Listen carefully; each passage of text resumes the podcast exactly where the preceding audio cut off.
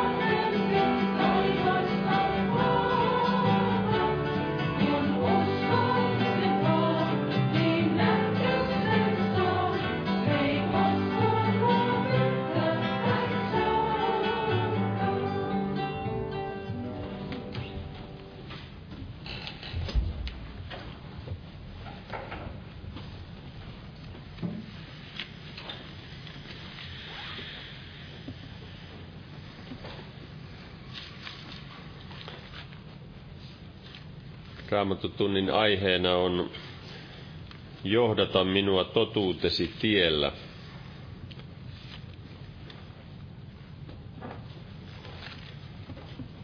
Ja Daavidhan sitä pyysi Herralta, että Herra häntä johdattaisi. Ja luetaan täältä sanalaskujen kirjasta neljännestä luvusta. Raamatussa puhutaan paljon tiestä. Jeesuskin puhui ja sanoi, että minä olen tie. Siinä sanalaskujen neljännessä luvussa kymmenessä jakeessa sanotaan, Kuule poikani ja ota sanani varteen, niin elämäsi vuodet enentyvät. Minä neuvon sinut viisauden tielle, ohjaan sinut oikeille teille. Käydessäsi eivät askeleesi ahtaalle joudu, juostessasi et kompastu. Tartu kiinni kurituksella äläkä hellitä, säilytä se, sillä se on sinun elämäsi. Älä lähde jumalattomain polulle, älä astu pahojen tielle. Anna sen olla, älä mene sille, poikkea pois ja mene ohitse. Sitten siinä 18 jakeessa vielä sanotaan, mutta vanhuskasten polku on kuin aamurusko, joka kirkastuu kirkastumistaan sydänpäivään saakka. Jumalattomain tie on kuin pimeys, eivät he tiedä mihin kompastuvat. Sitten siinä jakeessa 26 kehotetaan, että tasoita polku jaloillesi ja kaikki sinun tiesi olkoot vakaat. Älä poikkea oikeaan, älä vasempaan, väistä jalkasi pahasta. Siinä kehotetaan tasoittamaan polku jaloillesi. Siinä edellisessä luvussa, kolmannessa luvussa, sanotaan jakeessa kuusi, tunne hänet kaikilla teilläsi, niin hän sinun polkusi tasoittaa. Jos me tunnemme Herran kaikilla teillämme, niin hän tasoittaa meidän polkumme, vaikka toisaalta siellä kehotettiin tasoittamaan itsekin polkuaan.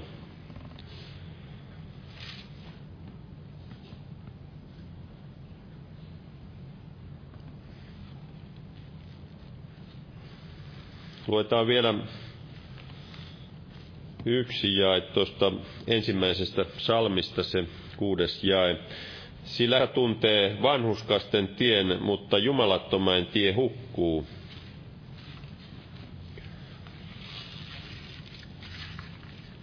Herra tietää tiemme, ja meidänkin on hyvä pyytää niin kuin David, että johdata minua totuutesi tiellä – että mekin varjeltuisimme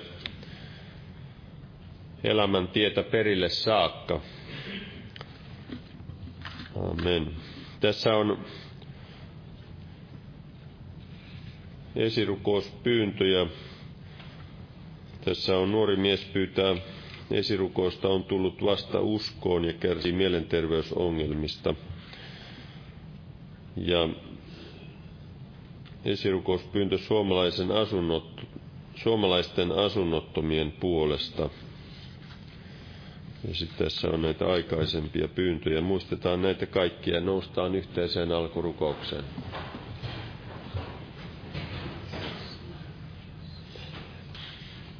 Kiitos Isä, että saamme olla yhdessä koolla jälleen sinun sanasi ääressä ja sinä olet sanassasi viitoittanut meille tien.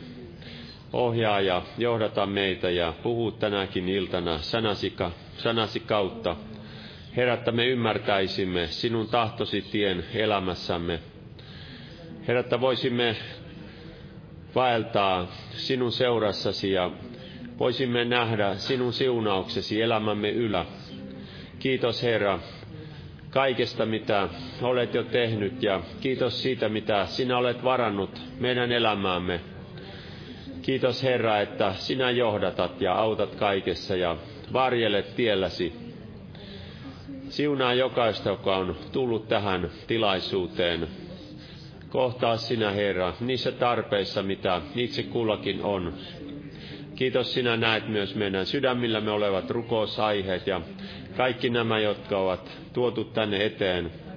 Herra, kohtaa sinä, auta sinä, Herra, ja sinä olet ihmeellinen neuvon antaja, Herra, ja sinä olet väkevä Jumala. Kiitos, Herra, että olet voimallinen myös parantamaan sairaita ja kutsumaan pelastumattomia tykösi. Herra, siunaa tänä iltana oma sanasi ja veli, joka sanasi julistaa. Voitele pyhän henkesi voimalla ja siunaa evankeliumin työtä kaikkialla, missä sitä sinun tahtosi mukaan tehdään.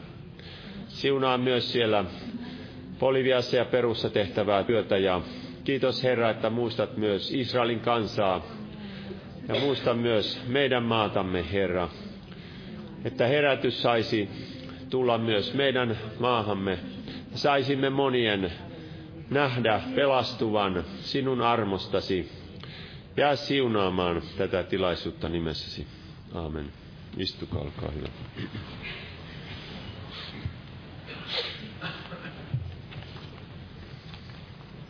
Huomenna on jälleen evankeliointi-ilta. Ja torstaina ja perjantaina on nämä päivärukoushetket myös kello 12. Ja perjantaina on rukouskokous kello 19. Lauantaina ja sunnuntaina on jälleen kokoukset kello 18. Sunnunta... Joo, lauantaina on kuoroharjoitukset, ne oli tässä myöskin. Niin tervetuloa myös kuoroharjoituksiin.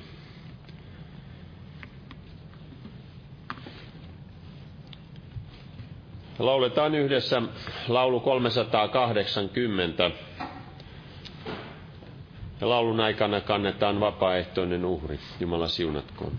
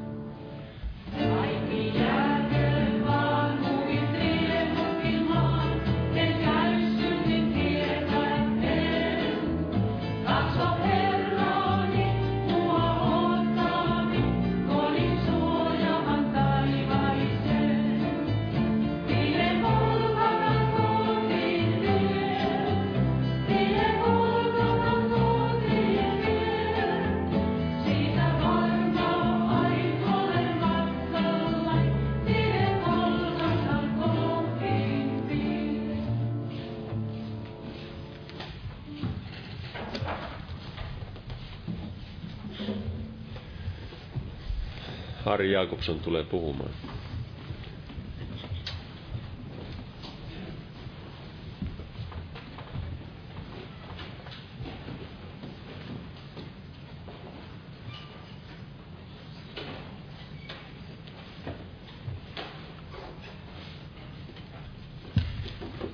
Rauhaa kaikille. Aihe täällä mainittiin jo johdata minua totuutesi tiellä. Tämä on erittäin tärkeä pyyntö, rukous Jumalalta. Ja täällä psalmissa 25 tämä on mainittu. Otan siitä psalmin 25 ja 4 ja 5. Davidin psalmi. Tämä on Davidin, varmasti David rukoili nimenomaan tällä tavalla. Herra, neuvo minulle tiesi, opeta minulle polkusi. Johdata minua totuutesi tiellä ja opeta minua. Eli David pyysi Herralta, että Herra osoit, opettaisi hänelle oikean polun ja oikean tien, että hän pysyisi totuuden tiellä. Ja ajattelin tätä, että tänä päivänä varmasti meidän on vaikeampi ehkä pysyä totuuden tielle kuin ehkä monena muuna aikakautena. Ja on monenlaista tällaista eksytystä ja monella tavalla vihollinen yrittää viedä uskovia pois siltä suoralta tieltä, minkä Jumalan sanassa on meille osoittanut. Ja raamatussaan on selkeä tie ja pyhä henki avaa meille Jumalan sanaa, niin silloin me voimme löytää raamatusta sen suoran tien, joka vie sinne taivaaseen, ja mitä, jota Jumala haluaisi meidän kulkevan.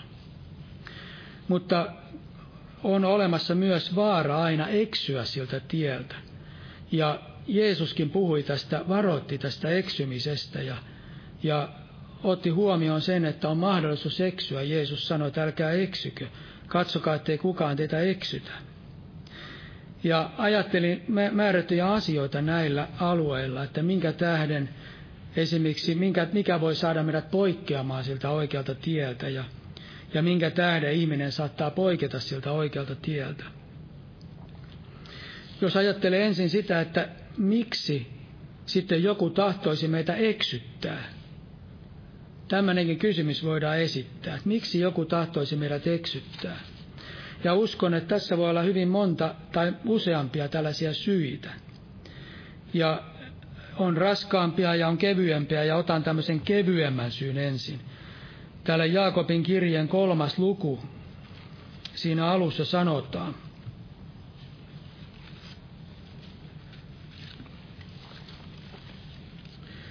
Veljeni, älköön aivan monet teistä pyrkikö opettajiksi, sillä te tiedätte, että me saamme sitä kovemman tuomion. Sillä monessa kohdemme kaikki hairahdumme. Jos joku ei hairahdu puheessa, niin hän on täydellinen mies ja kykenee hillitsemään koko ruumiinsa.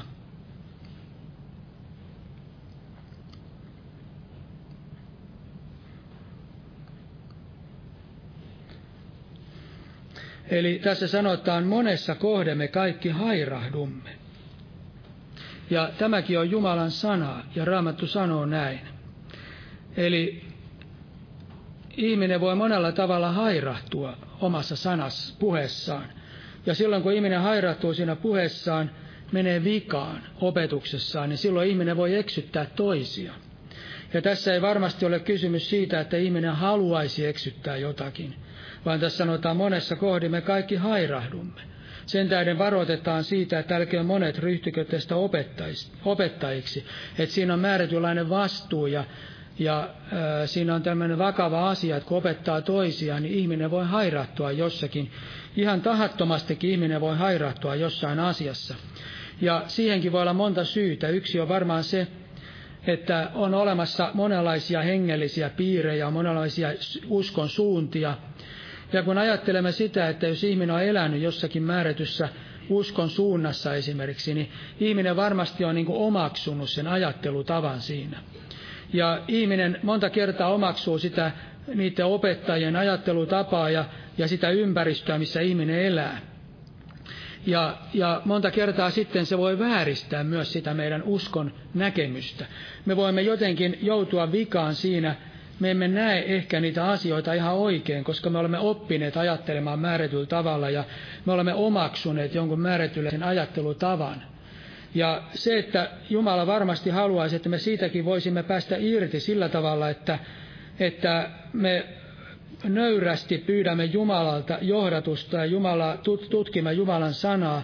Ja varmasti pyhä henki ja Jumalan sana voi osoittaa meille sellaisia asioita, mitä meidän on valtava, vaikea huomata. Mutta tällainenkin vaara on. Ja ihminen voi hairahtua Jumalan sanassa, ja eräs syy siihen on nimenomaan se, että ihminen on imennyt itseensä sellaisia vääriä ajatuksia, joita ihminen itse välttämättä edes huomaa. Jumalan sana on totuus, ja Jumalan sanahan ei koskaan valehtele. Eli jos joku asia on, mikä ei ole totta, niin silloin me löydämme sen totuuden poikkeamisen Jumalan sanasta, jos me nöyrästi sitä tutkimme ja etsimme. Se vaatii varmasti vilvitöntä, nöyrää sydäntä ja Jumala voi varmasti sen myöskin antaa, kun me sitä rukoilemme ja anomme. Ja sitten on olemassa semmoinen syy myöskin, että kun esimerkiksi opettaa Jumalan sanaa,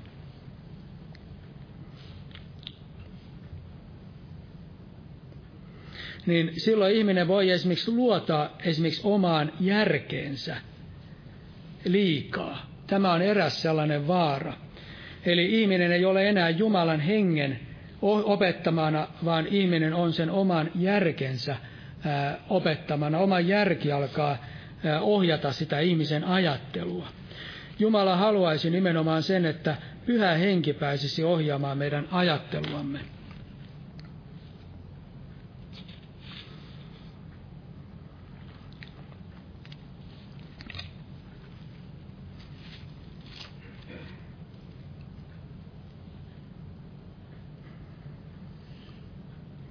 Ja olen joskus lukenut semmoisen ajatuksen, että kun vanhassa testamentissa oli tällaisia esikuvia öljystä, tai tällaisista, ei suitsukkeista, vaan niistä tällaisista pyhistä öljyistä, niin oli hyvin vaarallista käyttää sitä väärin. Ja ei saanut matkia sitä esimerkiksi millään tavalla. Ja en muista tarkkaan, miten minkälaisia opetuksia siinä oli, mutta ajatus oli tämä, että kaiken perustana täytyy olla se, mitä Jumala vaikuttaa. Ja kaikki se, mikä menee sen ulkopuolelle, niin se ei ole koskaan siis oikein. Se ei ole Jumalasta. Ja sen tähden on tärkeää missä tahansa asiassa, oli se mikä palvelustyö tahansa. Ja opettaminen on erittäin vaarallinen siinä mielessä palvelustyönä, että että äh, siinä voi ihminen, äh, hyvinkin monia ihmisiä sitten ohjata väärään suuntaan. Niin olisi tärkeää, että nimenomaan ei poikkeaisi siitä, mitä Jumalan henki vaikuttaa. Ja jos me poikkeamme siitä, mikä Jumalan henki vaikuttaa, niin silloin se on äh, lain mukaan, näiden esikuvien mukaan, se oli hyvinkin tuomittava asia. Ja, ja varmasti opetuksessa se tulee hyvin esille juuri tämä. Ja ihmisen järki voi olla eräs, mikä voi saada poikkeamaan meidät siitä, mitä Jumala haluaa meille tuoda esille tai Jumala haluaa meidän opettavan. Ja on ollut mielessä esimerkiksi eräs semmoinen arvostettu opettaja, joka, joka on opettanut, opettanut paljon varmasti hyviä asioita, mutta kun kuunteli hänen opetustaan kerran, niin, niin hän opetti sillä tavalla, että Jeesuksella oli syntinen liha edelleen. Ja hän oli saanut Marjalta perinnöksi tämän langenneen luonnon tai langenneen lihan. Ja ajattelin, että tämä opetus varmasti ei ole Jumalan sanan mukaista.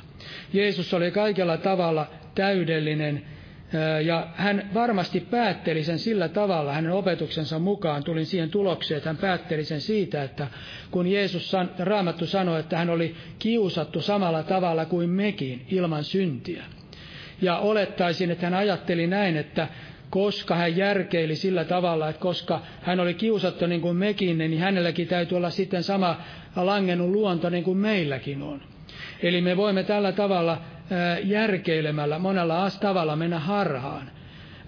Ja sen tähden on tärkeää, että me, vaikka me emme ymmärrä jotakin asiaa, me emme kaikkia raamatun jakeita ymmärrä, niin niiden merkitystä, niin kuitenkin meidän tulisi ottaa se sillä tavalla, että vaikka me emme ymmärrä, niin se on niin kuin raamattu sanoo, vaikka me emme sitä ymmärrä. Mutta Jeesus ei millään voinut oma, ottaa itsellensä sitä syntistä luontoa, koska hän oli ristillä tehty synniksi, ja, ja hänessä ei tällä vaelluksen aikalla ole minkäänlaista syntiä hänen lihassaan edes. Hän oli täydellinen uhri ää, syntisen edestä. Ja hänen täytyy olla myöskin täydellisesti ja viaton täydellisesti, kun hän meni sinne ristille, mutta hän, siellä hänet tehtiin synniksi meidän edestämme. Ja varmasti hän kantoi tämä meidän syntisen luontomme ja varmasti hän sai kokea kaikki nämä kiusaukset, mutta me emme aina tiedä millä tavalla se tapahtui. Mutta Raamattu sanoo, että näin se kuitenkin tapahtui. Mutta kuitenkaan syntistä luontoa hän ei varmasti täällä maan päällä vetänyt perässään.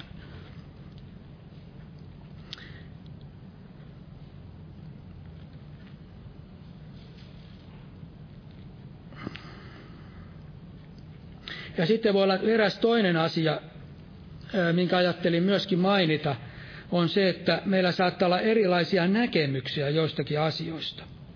Nimittäin on paljon sellaisia näkemyksiä, jotka voidaan perustaa jopa Jumalan sanaan tai voidaan perustella Jumalan sanalla. Ja uskon näin, että on olemassa paljon sellaisia asioita, mistä me voimme tietyllä tavalla olla vähän eri mieltä, niin kuin eräs veli tuli tänne kerran, oli täällä seurakunnassa, en muista tarkkaan hänen historiansa, mutta hän sanoi, että hän lähtee tästä seurakunnasta pois. Ja hän sanoi, että hän lähtee sen tähden, koska täällä opetetaan, että, että kaikki, ei, kaikille jää kielellä puhumisen armolahja, mutta hänellä on se näkemys, että se ei jää kaikille. Ja tiedän erään tunnetun opettajan, joka taitaa elää vieläkin, tämä Arturi Kukkula taitaa opettaa juuri tällä tavalla – ja sanoi hänelle, että ei tämä nyt ole sellainen syy, minkä tähden hänen täytyisi lähteä seurakunnasta. Meillä voi olla joitakin asioita, missä meillä voi olla joitakin eroja. Me voimme nähdä jonkun asian ää, raamatun kauttakin eri tavalla. Me emme ehkä ymmärrä jotakin asiaa täysin. Ja, ja me, ymmär, me otamme joitakin raamatun kohtia, millä me perustelemme jonkun asian. Se ei ole ehkä avautunut meille tai, ja sillä tavalla meillä voi olla näkemyseroja joistakin asioista. Ja on olemassa sellaisia vähäpätöisempiä tai pienempiä asioita, mitkä ei ole varsinaista eksytystä, ja niissä meillä voi olla tällaisia eroja. Se ei ole mitään varsinaista eksytystä. Mutta on olemassa sitten sellaisia suurempia asioita, mitkä on tämmöisen uskon perusasioita. Niin jos niissä on hyvin paljon erilaisia näkemyksiä, niin silloin asia voi olla aivan eri asia. Ja täällä kerrotaan täällä raamatussa esimerkiksi, esimerkiksi täällä toinen Timoteuksen kirja toinen luku, täällä jakeessa 16 eteenpäin. Mutta pysy e-, erilläsi epäpyhistä ja tyhjistä puheista, sillä niiden puhujat menevät yhä pitemmälle jumalattomuudessa, ja heidän puheensa jäytää ympäristöä niin kuin syöpä. Niitä ovat Hymeneus ja Filetus, jotka ovat totuudesta eksyneet, kun he sanovat, kun sanovat, että ylösnousemus jo on tapahtunut, ja he turmelevat useiden uskon. Eli siinä oli todellisesta eksityksestä kysymys, sillä he turmelevat monien uskon. Monet odottivat Jeesuksen tulemusta ja halusivat valmistautua Jeesuksen tulemukseen, mutta he opettivat, että se on jo tapahtunut. Ja tällä tavalla se herpaannutti heidän odotuksensa ja vääristi sillä tavalla heidän uskon elämänsä ja vaellustensa ja varmaan ehkä koko heidän näkemystään sitä raamatusta ja raamatun näistä tapahtumista, mitä tulee tapahtumaan. Eli tässä oli kysymys suurempi eksytys, joka, josta Paavali hyvinkin voimakkaasti sanoi, että heidän puheensa jäytää ympäristöä niin kuin syöpä ja he turmelevat useiden, useiden uskon. Ja ajattelin myöskin sitä, että niin kuin ajattelin tätä opettajaa, että varhaisesta alusta asti saatana on hyökännyt aina ennen kaikkea Jeesuksen persoonaa vastaan.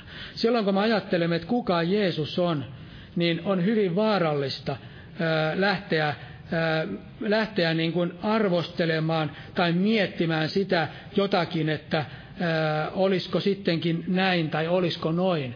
Eli siinä täytyy olla hyvin varovainen, kun puhutaan Jeesuksen persoonasta. Jeesus sanoi näin, ellette uskoa minua siksi, joka minä olen, niin te kuolette synteihinne. Siinä ehkä viitataan luultavasti juuri siihen, että hän oli Jumala, hän on se, joka on. Mutta nämä fariseukset tai ketkä nämä olivatkaan, he kysyivät, että kuka sinä olet ja niin edelleen. Eli oli hyvin tärkeää ymmärtää se, kuka Jeesus on, mikä hänen, minkälainen hänen persoonansa on. Että hän on todella Jumala ja hän oli ihminen, täydellinen ihminen ja niin edelleen. Kaikki se, mitä sisältyy Jeesuksen persoonaan, niin se on hyvinkin, hyvinkin merkityksellistä. Esimerkiksi Jehovan todistajat on kokonaan sivuttanut tämä. He sanovat näin, että Jeesus ei ollut Jumala. Ja sitten on varmasti monia monia muitakin tällaisia ää, vääriä oppia. Silloin kun kristinusko levisi Eurooppaan, olen lukenut, niin silloin oli monella sellainen harha oppi hyvinkin laajalle levinnyt, että Jeesus ei ollut todella Jumala, vaan hän oli todella joku Jumalan kaltainen tai jotakin muuta sellaista. En muista, ää, miksikä sitä nimitettiin, mutta kuitenkin se oli hyvin laajalle levinnyt. Mutta sitten tuli näitä, näitä uskon näitä tällaisia kirkolliskokouksia, missä varmasti Jumalan pyhä henki oli vaikuttamassa kuitenkin, että se suunta ohjautui oikeaan. Ja silloin tunnustettiin se, että Jeesus on yhtä isän kanssa, hän on Jumala, ja hän on Jumala, joka on tullut lihaksi ja niin edelleen. Mutta oli tällaisia, haluttiin oikasta näitä vääriä näkemyksiä, ja silloinkin saatana hyökkäsi nimenomaan tähän Jeesuksen persoonaa kohtaan. Ja täällä jo näiden kirjeiden kirjoittamisen aikana me näemme tämän saman asian. Täällä sanotaan täällä Johanneksen kolmannessa kirjeessä.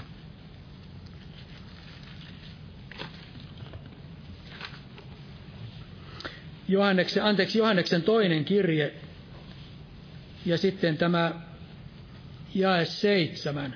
Siellä monta villitsiä on lähtenyt maailmaan, jotka eivät tunnusta Jeesusta Kristukseksi, joka oli lihaan tuleva.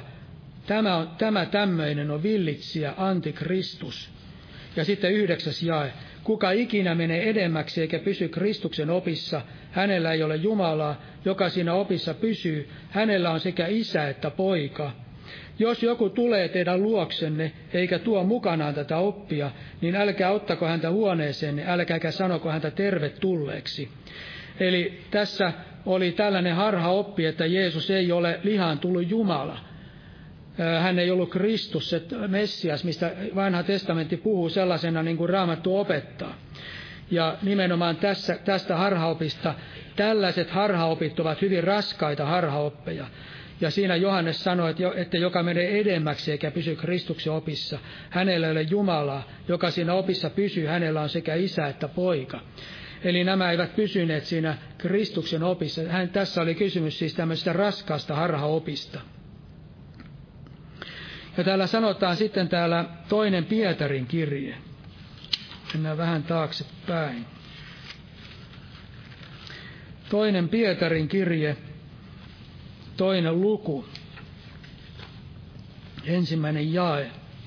Mutta myös valheprofeettoja oli kansan seassa, niin kuin teidänkin keskuudessanne on oleva valheen opettajia, jotka salaa kuljettavat sisään turmiollisia harhaoppeja, kieltävätpä Herrankin, joka heidät on ostanut ja tuottavat itselleen äkillisen perikadon. Pietari tässä sanoi, että on oleva har, valheen opettaja. Näitä varmasti on oleva, näin, näitä on ollut. Ja tässä sanotaan erikoisesti salaa kuljettavat turmiollisia harhaoppeja. Ja varmasti näin on, että monta kertaa jotkut ihmiset saattavat opettaa. Saatanahan ei ole mikään tyhmä. Saatana ei tule ja sano, että hän on eksyttäjä, että älkää et ja niin edelleen, vaan saatana tulee siinä muodossa, että ihminen ei sitä huomaa. Ja monta kertaa saatana myöskin ujuttaa sinne seurakuntaa harhaoppeja sillä tavalla, että ne tulevat salaa, niin että siellä voi olla ihan oikeita opetusta. Kerran luin erään kirjan, joka oli erittäin hyvä. Ajattelin, että elämässä on tällaisia määrättyjä ongelmia ja vaikeuksia, niin ajattelen, että tässäpä on hyvä kirja, tässä on vastaus näihin kaikkiin ongelmiin, että, että kannattaa lukea, ja luin innokkaasti. Siinä oli sieluvihollisen tällainen juoni. Ensin tuntui hyvältä ja ajatteli, että tässä on ihan oikeita opetusta, ja varmasti siinä olikin oikeita opetusta. Mutta sitten huomasi, että myöhemmin se alkoi mennä vinksahtaa sillä tavalla, että siinä alekin opettaa jotakin aivan väärää. Ja monta kertaa näin on, että vihollinen tulee tällä tavalla oikealla tavalla ensin, mutta siinä on mukana sillä tavalla huomaamattomasti jotakin sellaista, että ihminen ei huomaa siinä, että siinä on jotakin eksytystä. Tämä sanotaan, ö, salaa kuljettavat sisään turmiollisia harhaoppeja. Eli tällä tavalla ne tulevat niin kuin salaa, nämä harhaopit. Ja sitten täällä Matteuksen evankeliumin 24. luku jae 5. Tässäkin on eräs tällainen, voidaan sanoa, harhaoppi.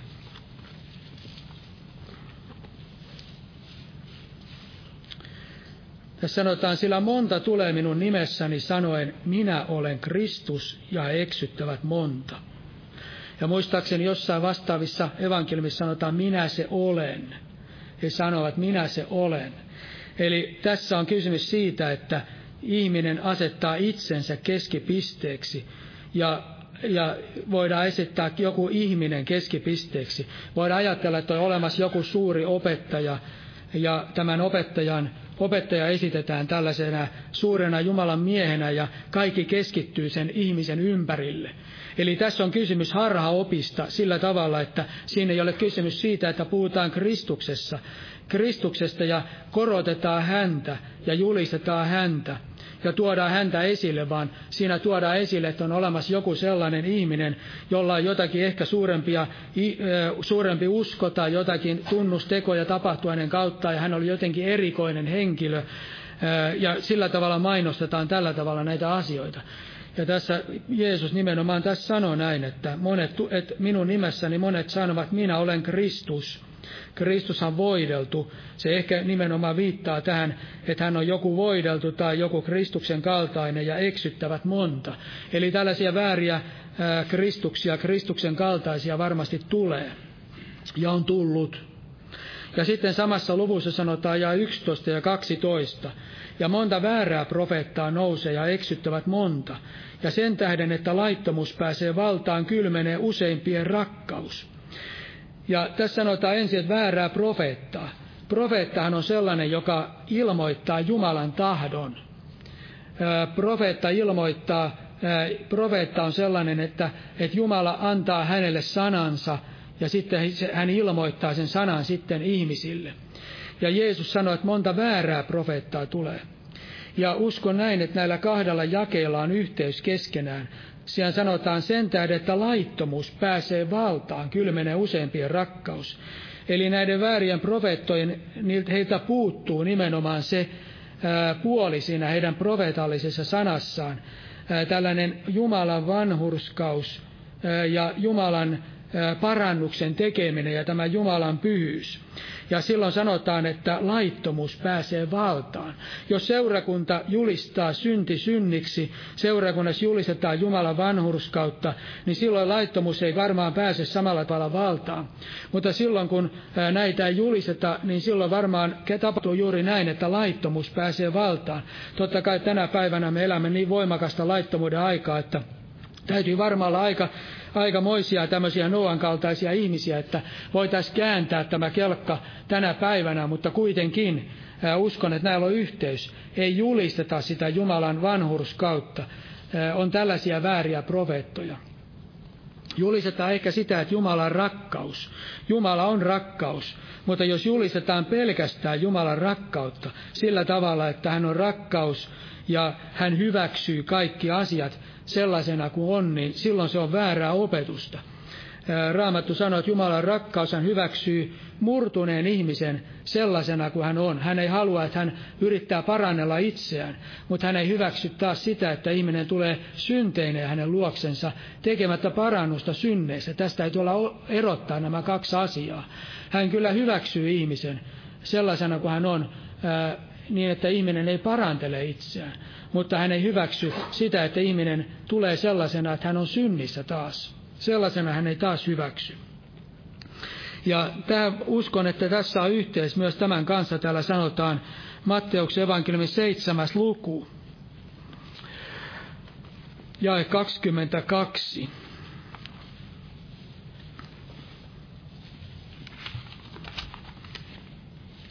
Moni sanoo minulle sinä päivänä, Herra, emmekö sinun nimesi kautta ennustaneet ja sinun nimesi kautta ajaneet ulos riivaajia ja sinun nimesi kautta tehneet monta voimallista tekoa. Ja minä sanon, lausun heille julki. Silloin minä lausun heille julki. Minä en ole koskaan teitä tuntenut. Menkää pois minun tykyäni te laittomuuden tekijät. Näistä henkilöistä varmaan paljon ollut ihmiset miettinyt, ketä nämä ovat. Eräs ajatus on se, että he ovat luopioita, he ovat ajaneet tulos riivaajia, he ovat luopuneet Jeesuksesta ja sen jälkeen he ovat tulleet laittomuuden tekijöiksi.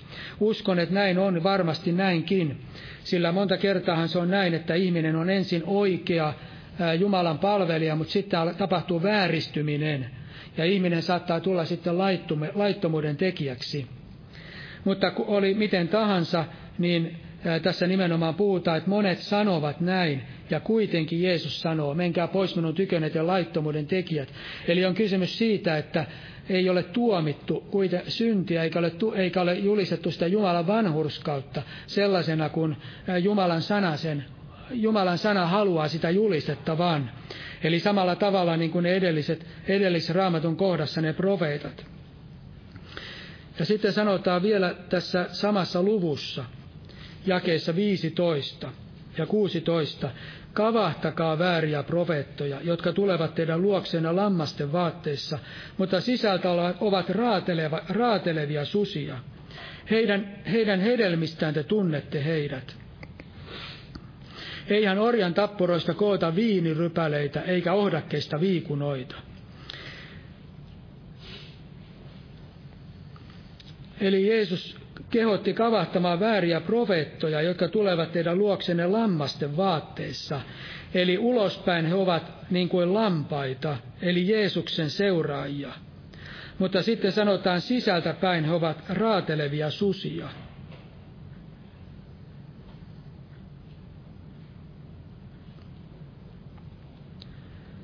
Eli on olemassa tällaisia profeettoja, jotka ovat ulospäin lampaita, mutta sisältäpäin raatelevia susia. Ja vähän samantapainen raamatun jae, otan tämän heti perään täällä ää, apostolien tekojen 20. luku ja jae 29 ja 30. Minä tiedän, että minun lähtöni, siis Paavali sanoi Efeson seurakunnan vanhimmille, minä tiedän, että minun lähtöni jälkeen tulee, te, tulee jälkeen teidän keskuutenne tulee julmia susia, jotka ovat laumaa säästä.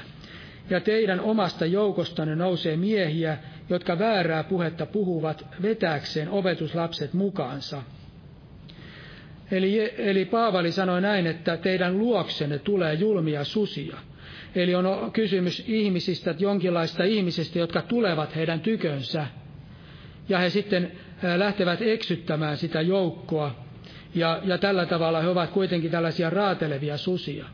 Mutta sitten sanotaan myös teidän omasta joukostanne nousee opetuslapsia tai nousee miehiä, jotka väärää puhetta puhuvat ja vetääkseen opetuslapset mukaansa. Eli myöskin heidän omasta joukostaan. Varmasti oli niin, että he eivät varmasti alussa olleet mitään eksyttäjiä tai väärän puheen puhujia, mutta heistä tuli tällaisia. Eli tässä on kysymys sisäisestä luopumuksesta. Eli tämä on eräs semmoinen asia, mikä saattaa sitten viedä pois sieltä Jumalan sanan tieltä, sisäinen luopumus. Sisäinen luopumus uskovaisella yksilönä, sisäinen luopumus seurakunnalla. Se ei aina tule ulkoa päin, vaan se lähtee ihmisen sisältä päin. Ja tällaista luo, sisäistä luopumusta on aina ollut kautta aikojen Jumalan kansan keskuudessa. Oli vanhassa testamentissa, oli myöskin tässä uudessa testamentissa alku, alkuseurakunnassa. Esimerkiksi jo Juudas Iskariot mielistyi rahaan ja kavasi Jeesukseen. Eli siinä oli kysymys sisäisestä luopumuksesta. Sitten esimerkiksi ilmestyskirjassa puhutaan Bergamon seurakunnalle, että siellä oli muutamia, jotka pitivät kiinni Bileamin opista. Ja tämä Bileamin, Bileamhan, niin kuin siellä sanotaan, Bileam piti, tavoitteli ajallisia asioita hyötyäkseen Israelista, tai tämmöisiä ajallisia asioita, ja saattoi Israelin tekemään syntiä. Eli siinä oli tällaisesta asiasta kysymys. Eli hän oli, hän, hän oli ö, sydämessään alkanut himoita rahaa tai omaisuutta. Ja sillä tavalla hän eksyi ja myöskin sitä kautta saattoi Israelin kansan lankeamaan haureuden syntiin. Eli oli sellainen eksytys, ja se oli, siinä oli kysymys sisäistä luopumuksesta, mikä oli tapahtunut tällä Bileamilla. Ja Jeesus sanoi näistä vääristä profeetoista, että heidän hedelmistään te tunnette heidät. Ja jos ajatellaan, mitä nämä hedelmät ovat, niin voidaan ajatella tällaisia ajatuksia, että johtavatko he uskovia seuraamaan Jeesusta ja vanhurska, johtavatko he uskovia vanhurskauteen, niin kuin sana opettaa. Saako se aikaan kiitosta ja kunniaa Jumalalle? Syntyykö hengen hedelmää? Ja kaikkia näitä asioita, mitä siitä syntyy, siitä opetuksesta ja heidän toiminnastaan, niin kaikkia näitä tulee tutkia Jumalan sanan valossa. Eli meillä on lupa ja meidän jopa käsketään tutkia asioita Jumalan sanalla. esimerkiksi minkälaista hedelmää mikäkin asia tuottaa. Jos me kuulemme jotakin, näemme jotakin, meillä on joku opettaja, joka tiedämme jostain opettajasta, joka julistaa Jumalan sanaa, niin, niin meidän on lupa tai meidän tulisi jopa tutkia Jumalan sanalla hedelmää ja kaikkea sitä, mitä myöskin hän opettaa. Ja Jeesus nimenomaan käski meidän tarkata juuri niitä asioita, että me emme eksyisi.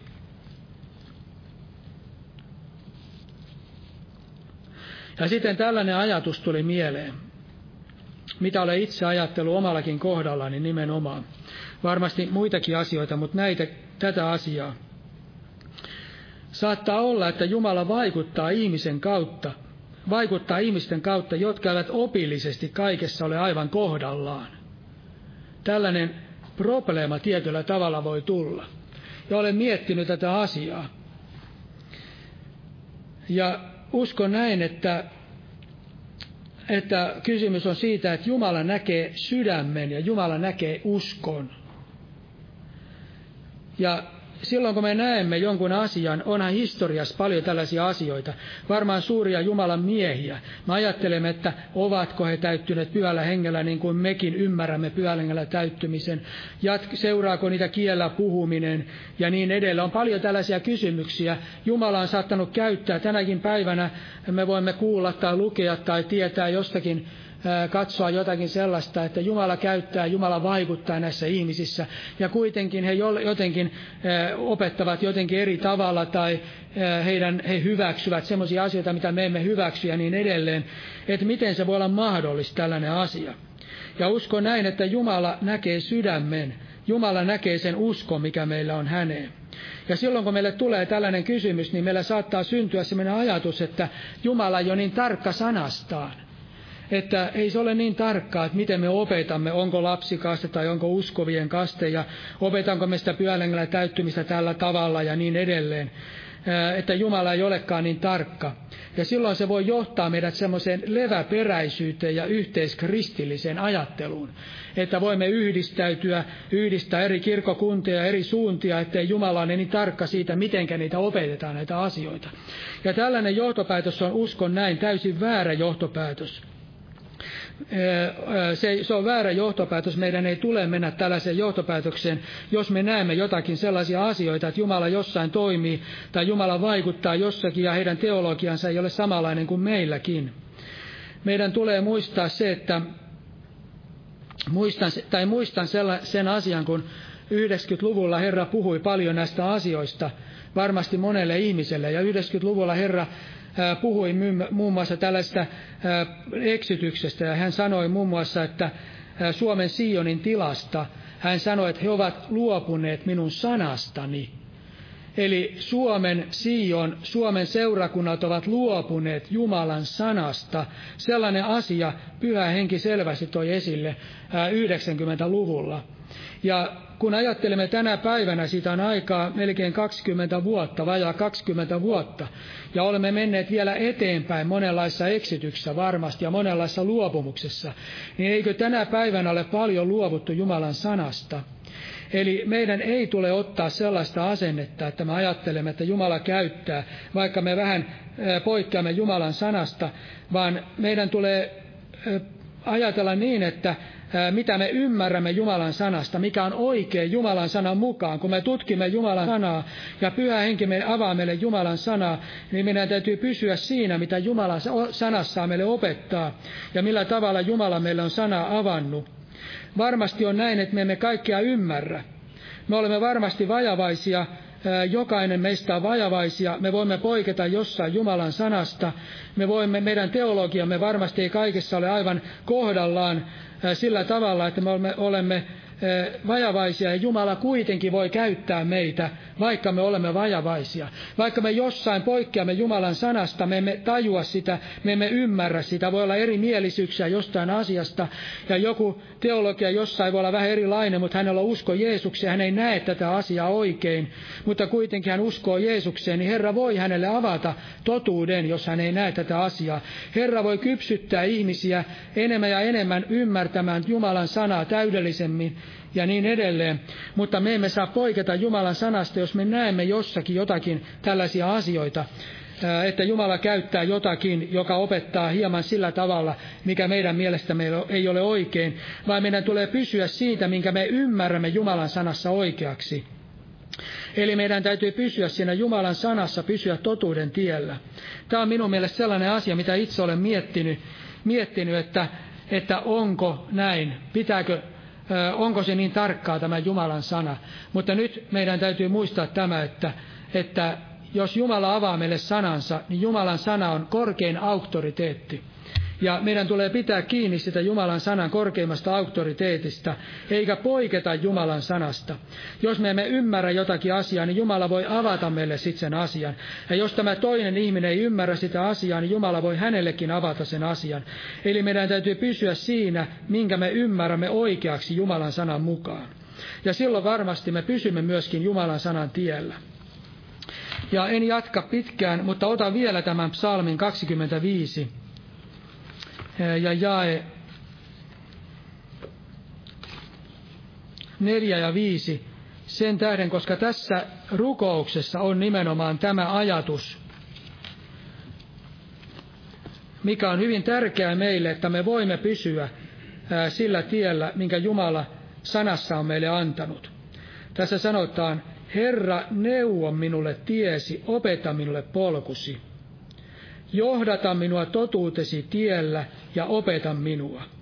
Tässä tulee hyvin se ajatus myös esille, että me emme luota tässä itseemme. Emme luota siihen, että minä ymmärrän Jumalan sanaa, tai että minä tiedän totuuden, tai minä tiedän nämä asiat oikein.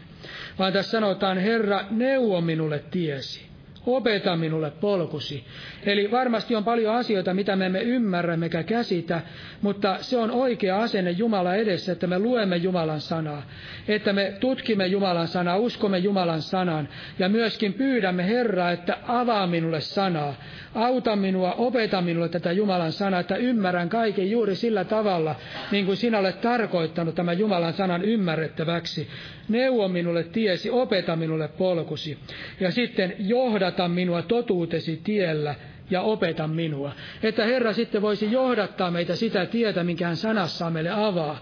Meidän tulisi nöyrästi sitä rukoilla, ja silloin Jumala haluaa myöskin varmasti sen tehdä meille. Eli tämä on se asenne, mikä meillä tulisi olla, ja varmasti jos tämä asenne meillä on, niin silloin varmasti me pysymme siinä Jumalan sanan tiellä, ja varmasti pääsemme myöskin sinne taivaaseen asti. Aamen. Noustaa ylös ja rukoillaan vielä. Oi Herra Jeesus, kiitos ja ylistys sinulle. Kiitos, että sinä rakastat meitä ja kiitos, että sinä olet osoittanut, antanut meille selvän, yksinkertaisen sanasi, Herra. Avaa meille henkesi kautta sinun sanasi. Ja jos me jossain olemme poikenneet sinun sanastasi, niin Herra, anna meille nöyrä mieli, nöyrä mieli ohjata sydämemme sille sinun sanasi tielle kaikessa, Herra Jeesus. Ja Herra, opeta meille polkus ja opeta meille tiesi, Herra Jeesuksen nimessä ja veressä. Kiitos ja ylistys sinulle. Ja Herra, siunaa, meidän, siunaa sinun omaa seurakuntaasi, Herra. Siunaa myös Polivian seurakuntaa ja siunaa myöskin, Herra, perun uskovia ja siunaa kansas Israelia, Suomen kansaa ja Suomen esivaltaa. Kiitos ja ylistys sinulle Jeesuksen nimessä. Aamen. Istukaa, olkaa hyvä.